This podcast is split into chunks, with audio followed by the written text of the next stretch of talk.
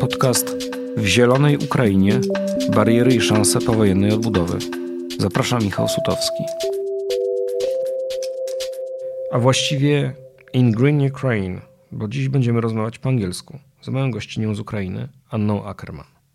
Hello. Uh, this is the third episode of our podcast series on green reconstruction of Ukraine, made by Krytyka Polityczna together with Heinrich Böll Stiftung, uh, Heinrich Böll Stiftung's office in Warsaw.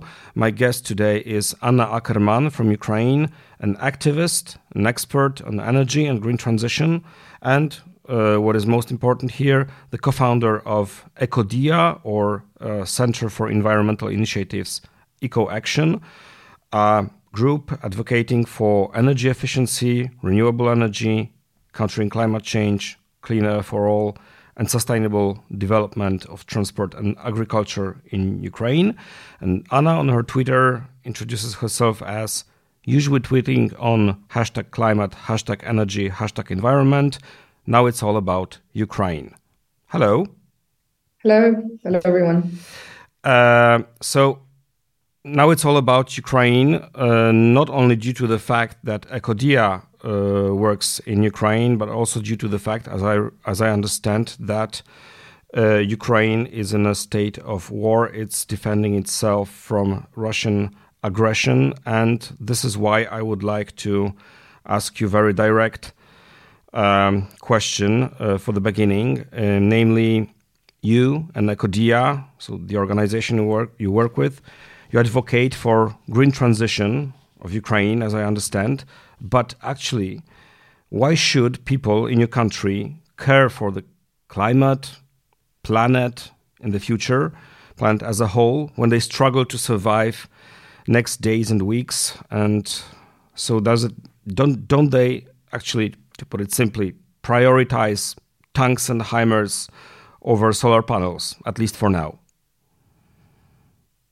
Well, I probably need to start with the fact that, of course, tanks and HIMARS and all the military help is essential and it's number one for Ukraine because we want to win. Um, and I also would like to start uh, by saying thank you to Poland for, for this amazing support. And I think we're not saying this enough. Um, of course, in our work, as we are an environmental NGO, um, we are doing everything we can to also help the country uh, to win, and we believe in our victory. Um, but then you know i will tell maybe a few things now why we think environmental and climate issues still remain important at the same time just like probably all of the ngos and all of the civil society organizations that exist in ukraine they of course have been involved in providing humanitarian support uh, to to ukrainians too during this time and to our army but at the same time you know uh, environmental and climate issues, they of course are moved aside uh, from the strategic perspective. That happens during wartime in Ukraine, and it also happened, you know, everywhere. Uh, whenever you had conflicts or wars. But environmental protection, in fact, is about survival too, because um, you know, environment and clean environment, it's clean water, it's clean soil, um, and clean air uh, which are actually crucial to actually have people living normally uh, at any given moment in time, be it wartime or not. Uh, there is an, a very emblematic image for me that you might have seen too uh, when um, Russia, uh, Russia's forces were, you know, kicked out by our army in the north of Ukraine, in the north of Kiev there was this image from uh, taken pro- by the drone of a, a, smashed Russian tank, and just nearby, people started planting uh, cabbage and growing it just like in their in their yard, you straight away when Russians left. Um, and uh, there is everything in this image. So on one hand, you have this destruction, but then you have the you know vision of hope. But at the same time, there is something invisible. In fact, that soil, those soils where the cabbage is growing, are probably polluted by the heavy metals, and people are not even thinking about that. Although that would have very much long-term consequences in the future for, for people who would be consuming actually those products who they don't even think about it, but it's just the way it is. So our organization, since and this is this was unusual for us, uh, because we mostly worked on climate policies, uh, sustainable agriculture, and energy transition in in um, uh, before the full-scale invasion of Russia. But then, since spring, we started tracking uh, all of the environmental damages of this of this war to show the this huge, huge consequences that that um, you know we may have. And at the same time, it's talking about environment, but then climate policies uh, and, and, and everything that is climate related was probably kind of moved aside. But um, you would probably be surprised to know that our cities, um, those at least who uh, are not right in the front lines or close to the front lines, they keep thinking uh, strategically about their future. And just recently, for example, Lviv adopted their sustainable energy and climate action plan uh, because they're just simply moving aside with what they started before the full scale invasion. And things like heat pumps or solar PV panels with storage um, they all actually became as important as never uh, now when our uh, very centralized energy system is getting destroyed. So, in any case, to sum up, you know, uh, environmental and climate issues, they I think they did not become relevant in the way we are thinking about them, but in fact, they are as relevant as never because because again it's directly related to to people's well-being their lives and also in fact sort of actual survival today mm-hmm. um, you mentioned uh, like the uh, sustainable energy and climate solutions uh, in one of your cities uh, close to the border with uh, Poland, namely Lviv. But this is, and, and you mentioned they started this actually before, before uh, even before the war.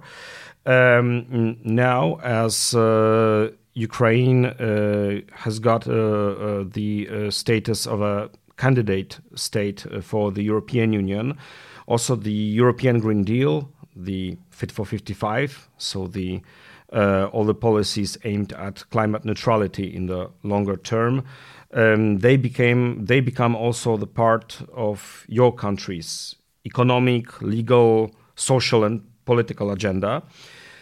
But my question would be uh, do you think that those great polit- policies, big political projects, can help you rebuild your country after war? Because, you know, post war reconstruction is something that, you know, requires, as we know from history, requires a lot of fuel, energy, concrete, steel, you know, everything which is associated with a old school economic growth. Yeah.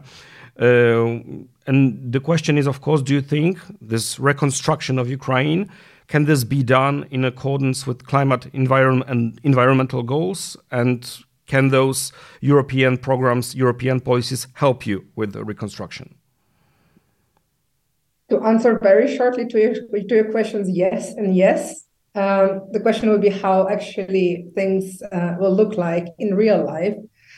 Um, I would like to point out that during the last climate negotiations in Egypt, uh, during COP27, uh, where Ukraine had its uh, pavilion for the first time ever, and we could be talking about uh, also the impact of, of Russian uh, invasion, not only on Ukraine, but the whole world, of course. Uh, Ukrainian international experts presented a study showing the climate consequences of, of Russia's war. Um, and the so this uh, the numbers were around so after seven months of the invasion, uh, we are talking about approximately 100 million tons of CO2 emissions uh, caused caused by the war, which is around one third of annual emissions of Ukraine. But in a more uh, the important part of all of this is that um, uh, the a very big chunk of those emissions will actually uh, those which did not happen because they are tied to the need to reconstruct and as you rightly pointed out, reconstruction will uh, probably not be super clean. Um, it will be important how we're going to be rebuilding because uh, would we would we be rebuilding in business as usual scenario? Uh, we are here. We are in a fight against time in a way because, of course, uh, people in Ukraine, of course, the government, the president, uh, they say we will want to rebuild as quickly as possible to return to normal life. Uh, and the question would be how, you know, um, uh, how fast, but also what would be the quality of those reconstruction. So, what uh, we are trying to advocate uh, for now is that while we have this moment in time, while of course we have to be dealing with urgent needs and everything, but there are also experts in Ukraine and abroad who are proposing their uh, their help, uh, and together we need to develop new standards today.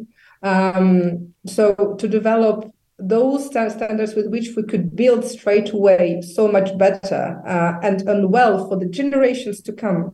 And a good example, I think that anybody can think of is buildings. So many buildings were destroyed in Ukraine, whole um, residential areas in Kharkiv, I mean, Mariupol and Bucha and Irpin everywhere. Um, how do you rebuild? For the moment, the current standard in Ukraine is approximately energy efficiency uh, class C, which is just like a box. It's energy efficient, but there is not much there. There is uh, gas heating uh, and everything. So, kind of a usual 20, still 20th century approach. So, the EU Green Deal, in fact, with everything that comes with it, has to be taken seriously because in there, you know, we can take all the best out of it and try to implement that and try to put into policies already today, uh, such as, for example, the um, uh, the the, uh, the near zero energy buildings and and having this sort of standards for the new buildings in Ukraine. Um, so this will be the implementation of the EU Green Deal uh, and taken seriously by all parties, uh, and Ukraine reconstruction is, as such could become an important project where the EU and Ukraine, you know, could show what that actual green future is. Um, but at the same time, of course, we are facing the reality, and the reality is where in the EU taxonomy there is gas and nuclear, so there is fossil fuels bound, and it gives the green light to produce gas in Ukraine to again lock us in also for the new buildings and infrastructure for for the uh, households around the same technologies that exist, maybe newer in terms of energy efficiency or something, but it's still fossil fuels. Um, so coming back to your question, the reconstruction can be done according to environmental and climate goals if we start preparing already today uh, at the same time, I have to say I have very mixed feelings because it's not like it's happening already now. Um, and probably it won't be that green. In fact, no post-war reconstruction has ever been green in in uh, in the history of humankind. Our role is to make it, you know, greener. So as as much better as possible. Greener not only from perspective of the environment, but really more sustainable, so something that would bring again for generations to come uh, good for for people in the first place uh, and that really is a lot about actually uh, climate climate solutions and not just again all technologies that existed and exist today mm. well clearly like in the history when we take like post post World War II uh, reconstruction in especially in the Western Europe, but also in the Eastern one, it was clearly based on Uh, coal, uh, oil, uh, and uh, and uh, later natural gas, partially nuclear, but not in not not in every country, in France probably. but um, but you you you you said facing reality. part of this reality, I think, for the post-war Ukraine is like the pre-war Ukrainian structure of industry. It it is actually sort of an advantage for the economy that it still has industry, because as we know, especially from Western Europe, countries who um, like uh, have lost the industries, um, they got a lot of social problems, uh, social tensions. Uh, UK could be probably a, a, good example for that. Uh, different uh, another countries like Germany, for example, but also Poland, they have like large share of industry in the GDP, and this is actually good in in, in many respects, not necess- but not necessarily from environmental point of view. So, but my specific question would be that, you know, may, many EU policies uh, concerning climate and environment. Uh, they create a huge challenge for industries in the countries like, for example, Poland, with its energy intensive industry and transportation. And of course, also Ukraine has a lot of its economy based on things like steel production, fossil fuels extraction, raw materials as well. So the question would be do you think you can change, you can make those challenges into opportunities uh, in terms of post war reconstruction? Well, if we look uh, at the larger picture of what what happened since 24th of February, uh, what we saw very clearly and what we were closing really much eyes at before. Um, this this war is a fossil fuel war financed by fossil fuels because we know that Russia gets the big chunk of their state budget from their exports of fossil fuels abroad. And then they're launching missiles, uh, basically, you know, purchased or paid by those fossil fuel exports. Uh, Russian Russia's actions led to the energy crisis unseen in decades. Um, and we have to understand that there are, you know, these deep reasons for substantial changes in the EU and also in many countries around the world. Um, and uh, we, of course, in the, the, EU and the first reaction in the EU uh, has been uh, has been uh, replacing Russian fossil fuels with fossil fuels from other countries. But you know, the, the question is this: is this the answer? Green um, Minister Robert Habeck uh, going to Qatar and uh, buying LNG. Yeah, from from from. Yeah, so of course, in, in, longer mid-term, uh, we are talking about renewables, but this is what's happening today. Why I'm saying this because it also would have been important to be thinking straight away uh, understanding that we are in a wartime. I think Poland, you don't, we don't need to explain this to Poland, but for mm. many countries, probably we still do. Uh, cutting on uh, consumption, energy efficiency measures, and everything. Instead, we are just uh, trying to pay out the bills of the fossil fuel companies, and you know, uh, investing a lot again in the same infrastructure. But then coming back to to Ukraine and your question, so Ukraine Ukraine's intensive industries that existed, that also, of course, were fossil fuel based, were an important um, part of our GDP. Um, and uh, the uh, the big uh, the big uh, facilities like in Mariupol, the the Azov, uh, steel. those steel works and so on, um, but how, you know, if we think uh, even for the past, how long lasting would that have been and how sustainable? They were absolutely, you know, polluting and, and really, really bad from some perspective, but although they were given jobs, of course. Um, we can think also of our coal mining towns, which were in largely um, in so the, the industry was largely in decline for for a very long time, for decades. Uh, our organization started work with the coal mining towns on just transition. We we came to them in 20 back in 2017 and 18 and asked. Uh, uh, how do you see your future? They they said, well, we don't know, and we definitely don't see the future of coal in this country. They, definitely because they just saw this decline. So we started working with them. Um, and and now, uh, when coal mines are flooded in in uh, in the east largely, and without possibility to restore them anymore, we understand there will be no investments into coal industry for sure, uh, because who would be financing new coal facilities? You know, no one. And we and and I think when we were discussing the reconstruction plan in Ukraine back in May and June with experts, with the ministries, everybody understood that coal is no go anymore. Um, so now, when coal mines are flooded, all industrial facilities, some of them are completely erased from the ground. It's time to ask what kind of economy are we actually building? What's going to be replacing that? And the tendency is, of course, to say we want to have what we already had before. Uh, we just want everything back. But is that realistic? Uh, and is this what Ukrainians actually want? Uh, we, I think we didn't have time to have those discussions in Ukraine because we again we're at a wartime, so we are talking about survival. But it's also important to be asking these questions, um, and setting these clear priorities is is, is crucial. Um, they should be really really clear, and that would help investors to come. Uh, what again? What kind of economy are we building, and uh, uh, this will be bound directly to what kind of energy mix we're going to have, how much energy we need, and what exactly would be in that energy mix.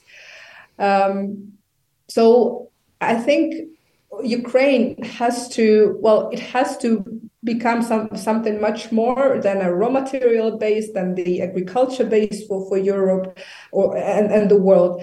And uh, answering this question, what kind of economy we're building, and probably we're going to have and find these answers together, and hopefully also with the with the European partners too, because we really need to make sure that Ukraine is this integral part of the European family in the end.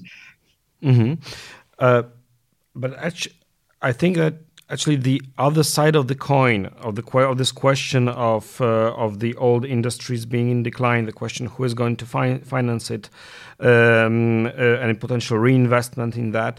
That's one that that's so to say one part of the one side of the problem. The other one would be, in my opinion, the question to be to, to, to, to be discussed is that well, the green solutions like the renewables, the hydrogen technologies, and many others, they also have, of course, like each each kind of uh, energy technology and energy solution, and not only in terms of energy, they also have their own, so to say, geopolitical dimension. They also have their political economy, so to say, meaning that, well, for example, if you want to invest in something, someone owns advanced technology, someone has to buy it, uh, someone can earn on that.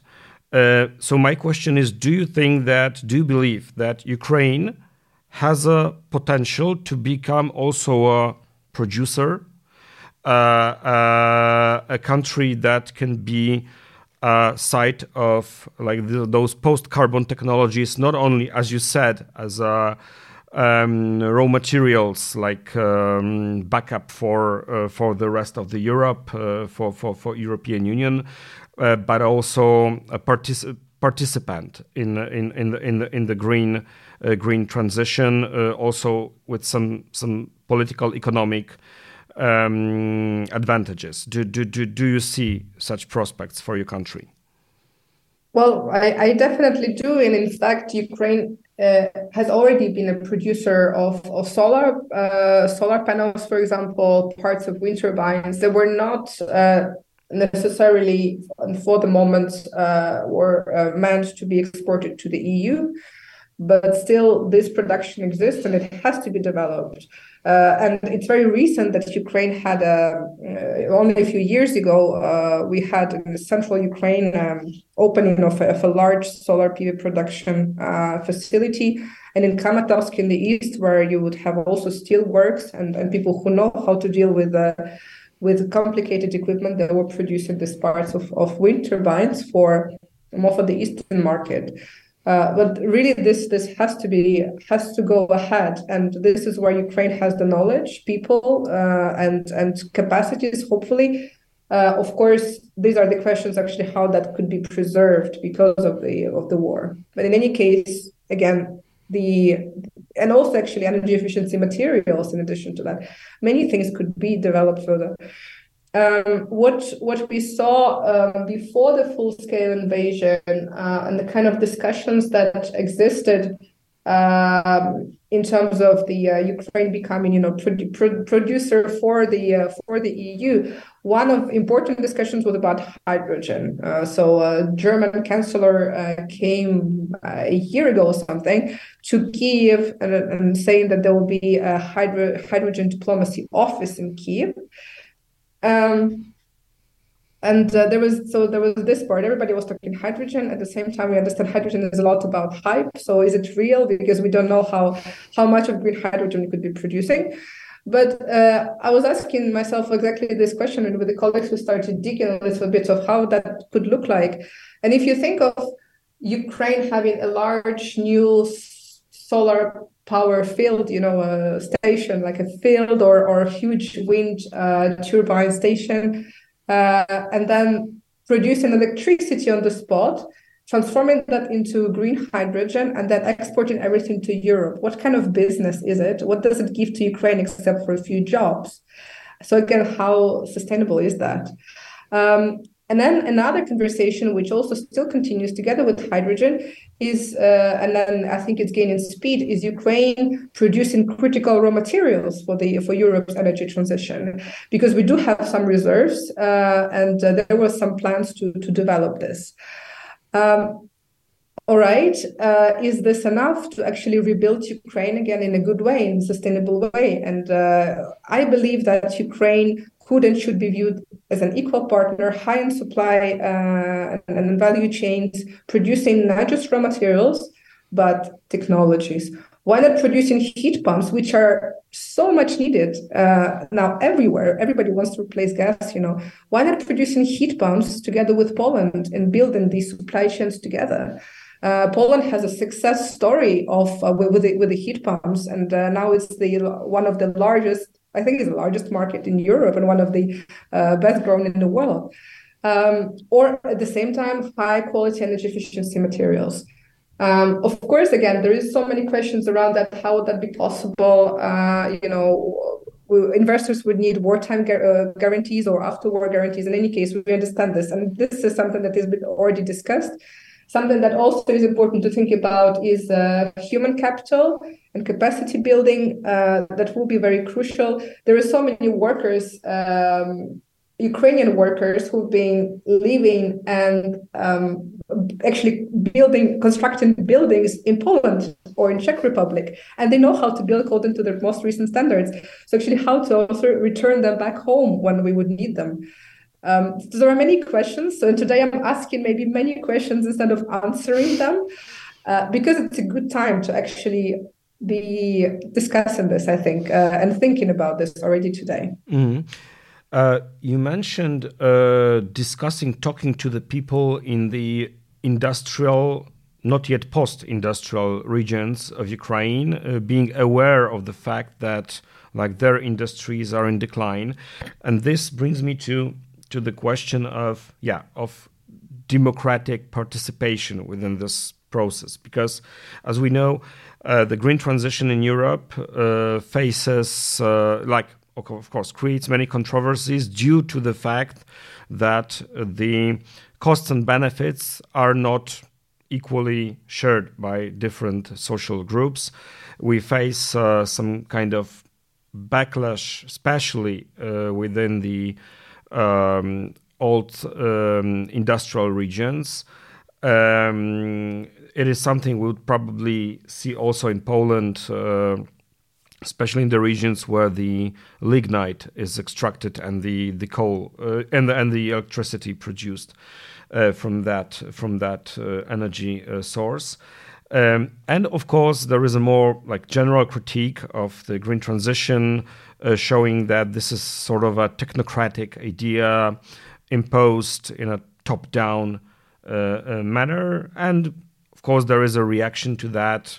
Yellow vests, of course, is uh, some sort of a handbook um, case uh, for um, for that backlash. Um, uh, so my question to you is: Do you do you see what kind of instruments, what kind of policies could uh, prevent backlash in your country from that, and uh, what, how to involve Ukrainian people, the society, not just its elites or big business, uh, into that process, so that they would see that they are also um, benefiting from, from from that process directly, not only in general terms like the fate of the planet. Well, I, I, guess there are two two sides uh, of your question. One is how uh, how people perceive the green transition, and another one is about public participation uh, as such. So, in terms of perceiving this green transition, energy transition, um, I think everybody before the full scale invasion thought uh, that it, it was expensive. So maybe just like yellow vests, we didn't have protests because of this, but in any case, everybody thinks, okay, I mean, how much does it cost to get the solar? It means solar just green or... technology means that fuel will be more expensive, for example, or heating will be more expensive. Yeah, that that's. I the... think we didn't even reach that far in our uh-huh. thinking in Ukraine, um, and also because the uh, energy prices were still subsidized for, and, mm-hmm. and, now now now more than ever. But in any case, uh, indeed, because of this, actually, because the energy prices were heavily subsidized, uh, um, yeah, having having getting a solar panel would seem absolutely useless, or even doing energy efficiency and having energy efficiency measures was also not very popular, let's say. Um, and now so much has changed. Uh, now, uh, clearly, the priority for Ukrainians, they know now, and uh, it's it's again, it's uh, I think you don't need to debate that. Uh, it's security and resilience And this became so much important than any costs. So even costs, although of course it's not like we are super rich, absolutely not. But uh, having electricity at home uh, became uh, a matter again of survival or being able to connect uh, anywhere.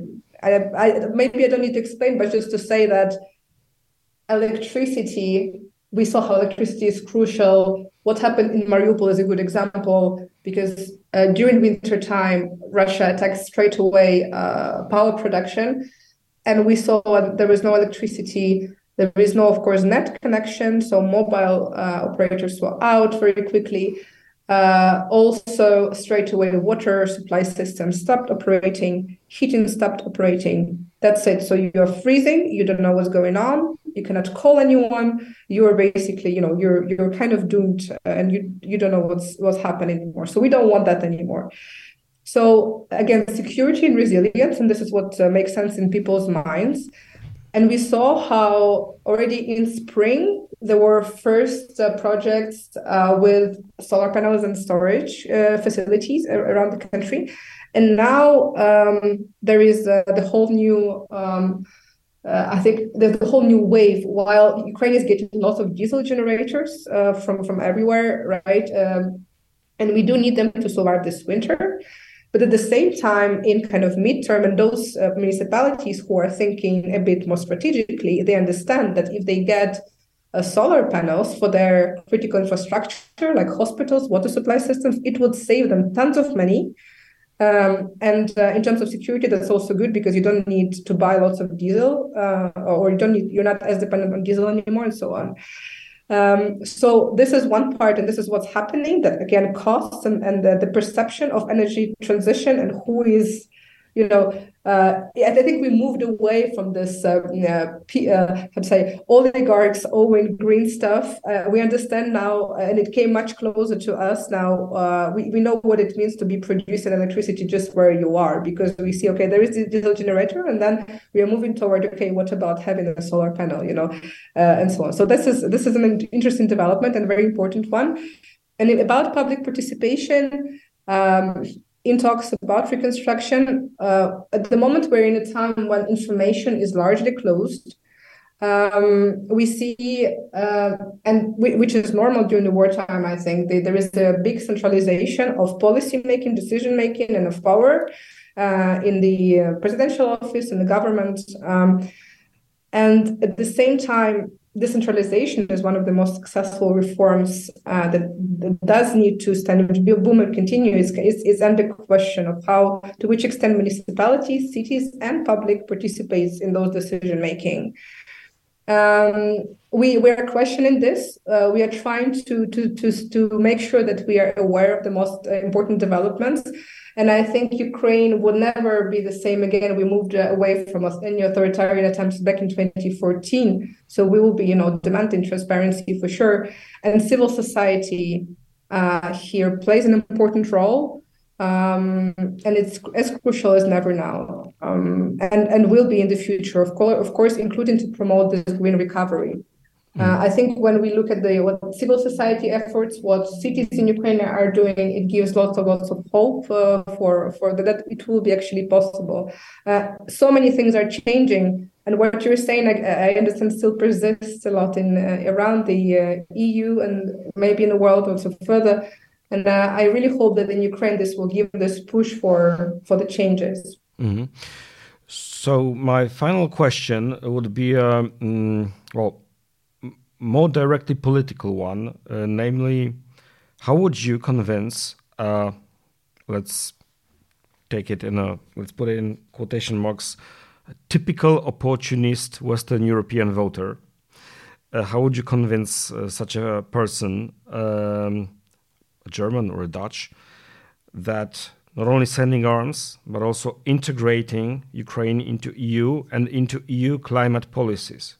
Also including a strong financial support from the West, well, is a good idea also in terms of their own self interest. So, how can Europe, the Western Europe, benefit from integrating EU um, into this uh, green European framework? Right. I I, I guess uh, already answering previously, I gave gave some ideas. So now I even I would even say more generally speaking, because I would ask this typical opportunistic, you know, Western European voter first, what is his or her in, uh, self interest exactly about? Because of course, many people are affected affected now by the cost of living crisis, and uh, it may not get better in the coming years. So this is a problem. But then I think everything, if you deep it, uh, dig a bit deeper, it all comes to security. And security is the, the essence. Again, our neighbors understand, Poland understand uh, that this is important. And I, I think we have to keep stressing on that. We all want to live in peace. We all, all want to have access to electricity, to water, to heating, uh, go to see football match with friends, and spend time, you know, for Christmas with with uh, with our loved ones. And these are all of the things that Russia took away from Ukrainians and trying to take away from Ukrainians from Europeans because we are Europeans. Ukrainians are dying today for European values protecting Europe and, and hoping for better future because we do. Uh, so we, we, we do have to keep the optimism because there is not much sense to uh, to keep this fight otherwise, right? So having Ukraine join the European family officially is a way to be to be united and to be secure together. Ukraine, I think, is proven already that it can secure uh, the peace in, in in Europe, and uh, and I'm sure we will keep fighting for this and uh, and then once um, once the war is won together we will come back to fight uh, to the next global challenge which will which did not disappear it's climate change and it's still there. Um, and some things could be done to fight it to fight it already today. And um, also to say on the side note that of course ukraine is not perfect. Uh, no country or no human being is perfect. We need to do our homework to progress many reforms, move ahead with adopting the European legislation. Um, and we, we will keep moving ahead because, again, as I said, there is no way back anymore. There is clear understanding at all the levels in Ukraine that we are moving toward the EU and willing to integrate and willing to, you know, uh, to to be part of this, the EU Green Deal and whatever exists, uh, whatever values are there, we, which we which we not only share, but I think Ukrainians are these values today, and they're showing this with uh, with uh, yeah, with all of this courage and bravery.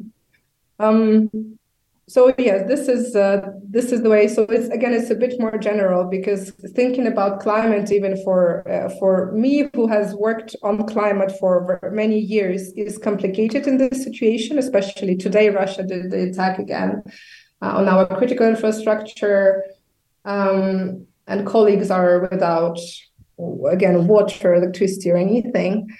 Um, but again everybody is doing everything they can to um, to win to and, and, and do everything they can also notwithstanding the circumstances to make the country better for the future and for uh, for our children for the generations to come. Great. Thank you very much uh, this was mm, the third uh, episode of our podcast on green recovery green reconstruction uh, of ukraine uh, Anna Ackermann from Ukraine, from Ecodia, was my guest. Thank you very much. Thank you. This was the third episode of our podcast supported by Böll Stiftung in Warsaw. My name is Michał Sutowski. You can listen to our podcast on the website www.krytykapolityczna.pl slash podcast as well as on Spotify, SoundCloud and Apple Podcast. Thank you very much.